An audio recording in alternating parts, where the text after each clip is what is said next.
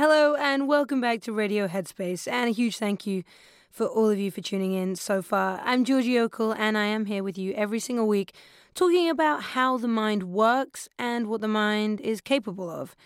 So, if you heard episode one of Radio Headspace, you will have heard me talking to the brilliant Dr. Claudia Aguirre all about why we make excuses and why we procrastinate when it comes to getting started with, with our resolutions. And throughout January, we are taking on our anti excuse project on Headspace. We'll have a bit more on that later on this podcast. But for now, Dr. Claudia is back with us, I'm delighted to say, to talk about something else that we tend to put off, ignore, find excuses not to do and that is the act of giving. Being more charitable and altruistic is, is something we all often resolve to do and to do more of, but it's something that we don't quite get around to most of the time. So, Dr. Claudia is here with me today to talk about why that is, if being charitable could make us happier, and if we can ever really be genuinely selfless in our charitable endeavors. So, hey, Claudia. Hey, Georgie. Welcome back. Thank you. Uh, so, what leads us to act more charitably in the first place? Well, I guess there are countless motivators behind giving, um, and helping others comes in many forms. So, you know, say you're giving money to a charity or helping a stranger dig his car out of the snow. You know, it's deep snow in the East Coast, I hear. Um, or even helping someone or a group of people that we've never even met on the other side of the planet. Now, why do we do this? There's different reasons. And if you ask someone on the street, I'm sure you'll get many different reasons. So, for example, sometimes it's a deep rooted empathy, you know, a concern for others. Sometimes it's a desire for public recognition, you know, which is kind of ironic. Like, I want my name on that plaque. I guess another motivator, I guess we often associate with charity is those distressing adverts we see on TV. You know, you turn the TV on, they play for a long time, and it's whether it's starving children in a part of the world we've never been to, or puppies in you know a mm. pound, and we, how do we so relate because we're not puppy? But they are so sad and they're so moving. When we give to those causes, is it because we really feel for those animals or those children, or is it to ease our own distress a little bit, our own guilt, maybe?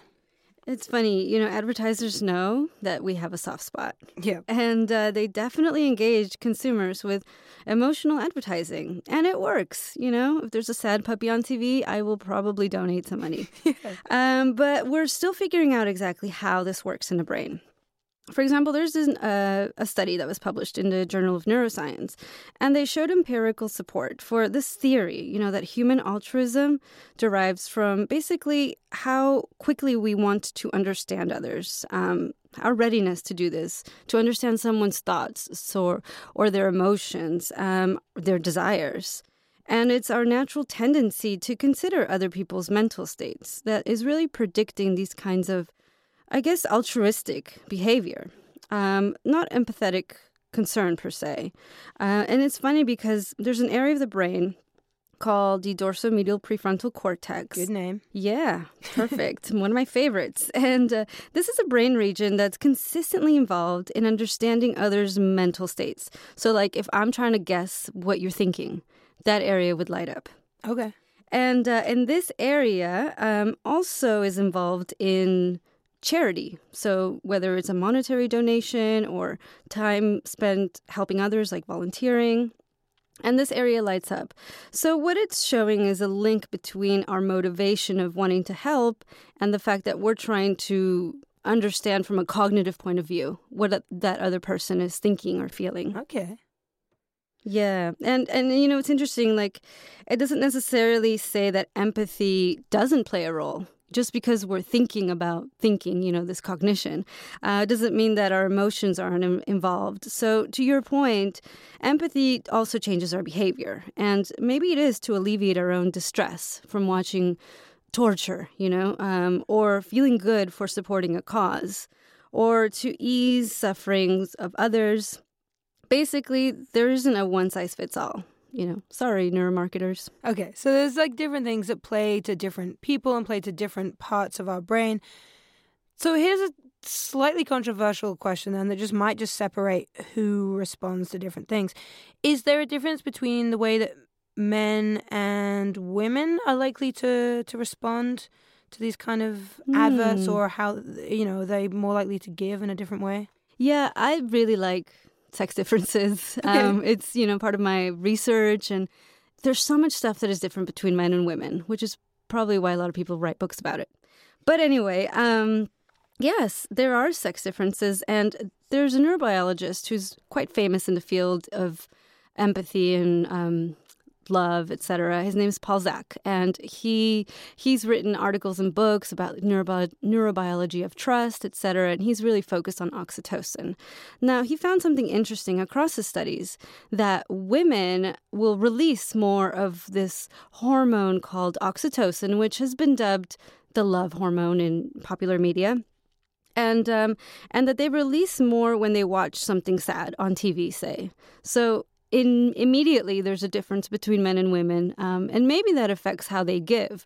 But from what we know, they feel differently already. They're a little bit more sympathetic, you know, okay. towards that. And uh, speaking of sex differences, testosterone, which is the male hormone, testosterone can actually inhibit the action of oxytocin. And in the end, that can actually decrease generosity. So that's interesting is, you know, male, female, oxytocin, testosterone. Um, definitely there seems to be some something there. And um, and he also found, and this is kind of, you know, I guess you can say controversial, if you squirt some oxytocin into someone's nose, um, you are boosting their levels of oxytocin, this love hormone. And when you, and this is done with a nasal spray. So if you spray some oxytocin up someone's nose and make them watch some sad adverts or PSAs, they're actually more likely to donate um, than those that do not receive the hormone. So, I mean, this is like um, more than 50% they're likely to donate, which is interesting because that shows that this is a very powerful hormone. And and here's the scary part you can kind of manipulate, you know, someone's emotions because yeah. you just, here, take this, squirt it up your nose, you'll donate more. So they actually did a study to prove that. They put this hormone in a bottle and sprayed it up people's noses. Yes, yes. And, and they would. And you and you gave more if you got the hormone. So we should just make loads of bottles of this stuff. Why isn't someone bottling it up? Um, yeah. I'm, I'm sure Paul Zak would love that but you know there's there's some ethical concerns there. Yeah the man who bottled kindness though. Like that's what he'd be called forever. yeah. Something for you to think about if you're listening paul zak um, so i want to go back to something that you and i have, have kind of talked about throughout the week. Uh, the idea that altruism could be something that maybe we're born with that that you know we can't really make excuses that we're about you know about not giving to charity when maybe it's a gene that we're in fact born with or not born with this is kind of an interesting area because the participants of these studies are babies. Okay, why why are we doing scientific studies on babies? Babies. Well, uh, think about, you know, the average baby. They haven't really been culturally influenced. They don't have jobs. They don't really have friends. Um, they don't read books. so they're just, you know, pretty new when it comes to culture. Uh, but anyway, studies show that in human babies, this altruistic behavior towards someone totally stranger um, is actually seen as early as a toddler age. So, three and a half years of age, um, they're actually showing these compassionate behaviors towards someone they've never seen, which is really interesting. And very new genetics research also shows that having, let me put it this way, version A versus version B of a particular gene could predispose someone towards altruism. So, what's this gene? Um, it's called arginine vasopressin receptor 1A. Of course, it is. Um, AVPR1A. So, if you have version A of this gene versus version B, then basically having one variant of this gene over another can cause us to be more altruistic. So maybe there is a genetic predisposition, yeah, towards altruism. But, you know, again, this is still really new genetic research. That's exciting, though, that you could be born, you know, being more likely to give and be charitable. Yeah, it, it kind of makes you think about the people in the past, in history, that yeah. have been kind, you know, like the Mother Teresa's of the world. Yeah, maybe she's born with it. Maybe Mother we should Teresa. genetically map her out. Yeah, with and then get everyone some of that nasal spray. Yeah. um, so, does regardless of whether we're born with it or not, does giving make us feel good? Does it make people happy, even if we get nothing in return? No plaques, no nothing. Yeah, I, I, personally feel good when I give. And um, I think psychologists seem to think that yes, giving does boost our happiness. There's studies using fMRI, you know, the stuff that images your brain activity. Mm-hmm. And um, and this kind of evidence shows that when you give money to charity, it can activate similar brain regions as those that are activated by pleasure and reward. So, in particular, a, a brain region called the ventral striatum. This is activated during reward anticipation. So, waiting for that next high, if you call it, whether that high comes from chocolate, which is yummy, or you know, or drugs, or sex, or whatever is another a powerful motiv- motivator of behavior. Um, and so these experiments show that there's there's sort of a relationship, you know, between spending money on others and how that activates this region and that can actually lead to higher happiness than even spending money on yourself. Wow. So, shopping for others activates this area, makes you happier even more than if you're shopping for yourself. Wow, who knew? Hmm. And you know, when we talk about giving, I'm not just talking about physical giving, so I can give you 20 bucks and feel good. But I'm also If that talk- makes you feel good, by all means, give me 20 bucks. I just might after this conversation, but I'm also talking about giving in the symbolic sense. So, say I give you a massage. That'll actually make me feel just as good. Um, hopefully, it makes you feel good too. Yeah, I'll, I will also take the massage or right. the twenty dollars. and what's happening here is again, it's that oxytocin, you know, that stuff that gets bottled up into the nasal sprays. Uh, this oxytocin is the hormone that gets um, released when you not only give a massage, but when you also receive it. And this, to me, is super fascinating. Um, I've talked about this several times already in the past the neurobiology of trust, or sorry, the neurobiology of touch, which is actually linked to the neurobiology of trust. Okay. The more you trust someone, the more likely you are to release this hormone. When you touch someone, you're actually building trust. Um, so really interesting. And so this to me is reciprocity embodied. Yeah we really do need to bottle this stuff. Yes. This this oxytocin hormone. So giving then it it makes us happy, which is brilliant news. Do happy people give more? Does this kind of come full circle? It does seem so. So there's evidence from more social psychology, and it shows that when we're more positive. So when we're in a happier state, whatever that is, we're actually more likely to give money or even volunteer our time. You know, again, it's that definition of giving. Um, and these kinds of studies date back even to the 70s, um, where people were asked to, or where people were exposed to a gift. You know, they found money on the street or they were giving a cookie. And after feeling good for a little bit, they were actually more likely to give in return. And when we're talking about giving and donating to charity, we're essentially talking about, in a lot of cases, giving money. So then, how does that relate to how much we make? Is it like, I mean, is it like rich people are giving more and poorer people can afford to give less? It's funny how we're talking about this now because we just said you want your name on a plaque. Walk down, you know, Fifth Avenue or New York or LA or any Chicago, any major city, you know, those big banks, those big museums, university buildings, there's usually someone's name on it. Yeah. And they're usually wealthy. Yes. so, um, what would you guess? That the more money we have, the more we give? Yeah, that would make sense to me. It actually would make sense, but here's the thing it's actually the opposite. Um, okay. Um, I know. I found this actually pretty interesting too. So let's take the US for example. The wealthiest Americans donate 1.3% of their income. Right. The poorest, more, less than 1.3. I mean, I would say it's like around the same percentage. Like it's less money, but it's about the same percentage of what they make. They actually donate three times more. Whoa. Okay. Yeah, so 3%. Um, so this, uh, this data comes from the Chronicle of Philanthropy, and they used IRS data. And they found that Americans give on average about 3% of their income to charity, but there's a big difference between the rich and the poor. Now, get this the wealthiest Americans, and we're not talking billionaires here, just people that earned more than $200,000 a year they reduced the share of income that they gave to charity by 5%. Wow. Whereas the people that earned less than $100,000 a year chipped in 5% more. When is this? This is actually from 2006 to 2012, which is the period of recession. Okay, so, so that's how they react. During recession, when lower income individuals were hit probably the hardest, yeah. they gave 5% more, whereas the wealthy people gave less. So, why is there such a difference between socioeconomic groups and their charity? I was really surprised by all this information too. Um, luckily, there are some researchers that are looking at this. Mm-hmm. Uh, for example, Paul Piff, he's a psychologist at Berkeley.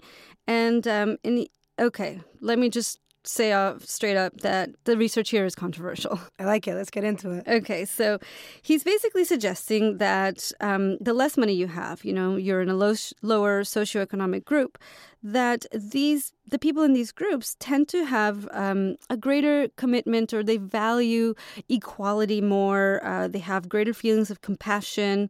They give more, um, they might even have more trust towards strangers, more helping behavior towards somebody in distress. Wow. And his studies also showed that, now, don't kill the messenger here, wealthier people are more unethical than those in lower socioeconomic groups. Wow, he really uh, he really went in with that research. yeah, um, but here's the interesting thing. So even though the wealthy were maybe not as compassionate. When you show them a video, you know, like a sad video on child poverty, the compassion of the wealthier group began to rise. And these groups' willingness to help others became almost identical. Okay. Yeah. So there's hope. So ultimately, there's, there's, there's something that could be sparked in all of us to kind of drive. Watching sad videos. Yes. or the nasal spray. Yeah, they seem to be the two answers either spraying someone with a, a giving hormone or watching a sad advert. Yeah, and and you know there's more research on this. So again, another Berkeley professor, not really sure why Berkeley focuses on this area, but um, Professor Keltner, he's he's also suggesting the same thing that the less money you have, the more compassionate or altruistic you are. And, uh, and in particular, he was looking at the vagus nerve, which is a very large nerve that comes out of your brain and goes down through your body. And um, what he showed is that those people that were poorer, you know, in lower socioeconomic groups, they activated this vagus nerve much more than wealthier people. Huh. So, you know, there's differences even in nerve activation when it comes to compassion. And and he's kind of suggesting that maybe there's a sort of compassion deficit in the wealthy. yeah, but okay, let's just leave it at that. And nothing's cut and dry. There's definitely still a lot of research to be done, but it is interesting and fascinating to understand how, you know, there's science that validates the fact yeah. that the less money you have, the more you give, and the more you have, the less you give. It is so interesting to get into, you know, all these questions of why people give, who is giving, and I suppose what causes they are giving to. So, how close to home are we, you know, making these donations? Is it more likely to be people in our family or in our community, or should we all mm. be hmm. going for the, the greater good, the most worthwhile international organization, you know, responding to an international disaster with the greatest need? Well, I recently read an article. Um, it came out in 2013 in The Atlantic, and of 50 of the largest individual gifts to public charities in 2012, you would think that, you know, maybe half went to um, universities and, and sort of organizations that might be pushing towards the elite of the, yeah. of the community, right?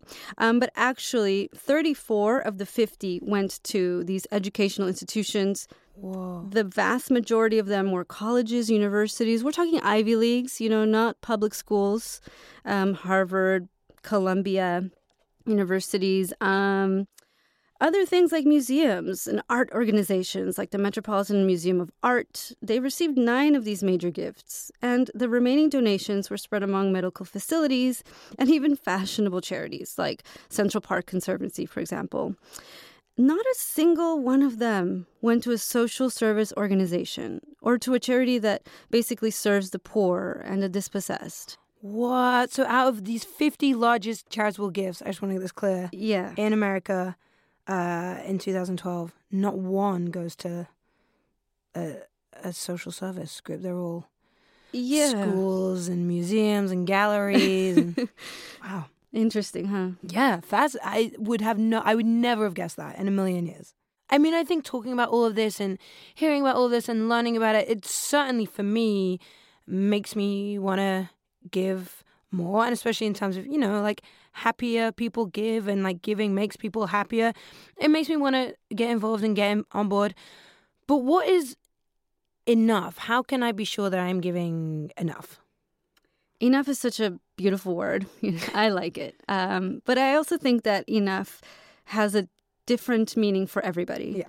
So basically you'll have to look into your own you know soul and say how much is enough for me uh, but here's the nice thing about it you know after we've talked about how giving makes us feel happier how it fuels happiness and how it lends to more um, sort of altruistic behaviors in the future, and also how we don't have to be super wealthy to give. So I think that knowing this, understanding this, can actually push people more or I should say, push more people to that altruistic camp, you know, knowing that it makes you feel happy, that you don't need that tons of money to do it, that maybe it's just enough for you, uh, that that's going to push more and more people into the altruistic camp without the nasal sprays. I want to get in the altruistic camp without the nasal sprays. Let's sign up. Uh, let's do it. Claudia, thank you so much. And of course, to hear more from Dr. Claudia, you should check out some of her brilliant blog posts over at headspace.com slash blog. And you can get in touch with us here at radio at headspace.com. We'd also love to know how you're all getting on with the anti excuse project that we're doing right across Headspace. So, for the rest of the month, we are going to be running a challenge over on our Instagram page. Just tag a photo that you feel best represents how you're getting on with banishing those excuses. So, this could be anything from a photo of you finding the time to meditate, a picture of that book you kept meaning to read all of last year, or that home cooked meal you promised your friend, or if you just doing something kind for a colleague, whatever excuses that you are banishing this year, we want to see how you're getting on. So just tag us in the photo using the hashtag anti-excuse. We'll be posting a selection of our favorites over on Facebook and our Instagram pages. And don't forget, you can keep up to date with the Anti-Excuse Project on headspace.com slash blog or check us out on Twitter at get underscore headspace. I think that's about it for now. We will see you, as always, on the next episode of Radio Headspace.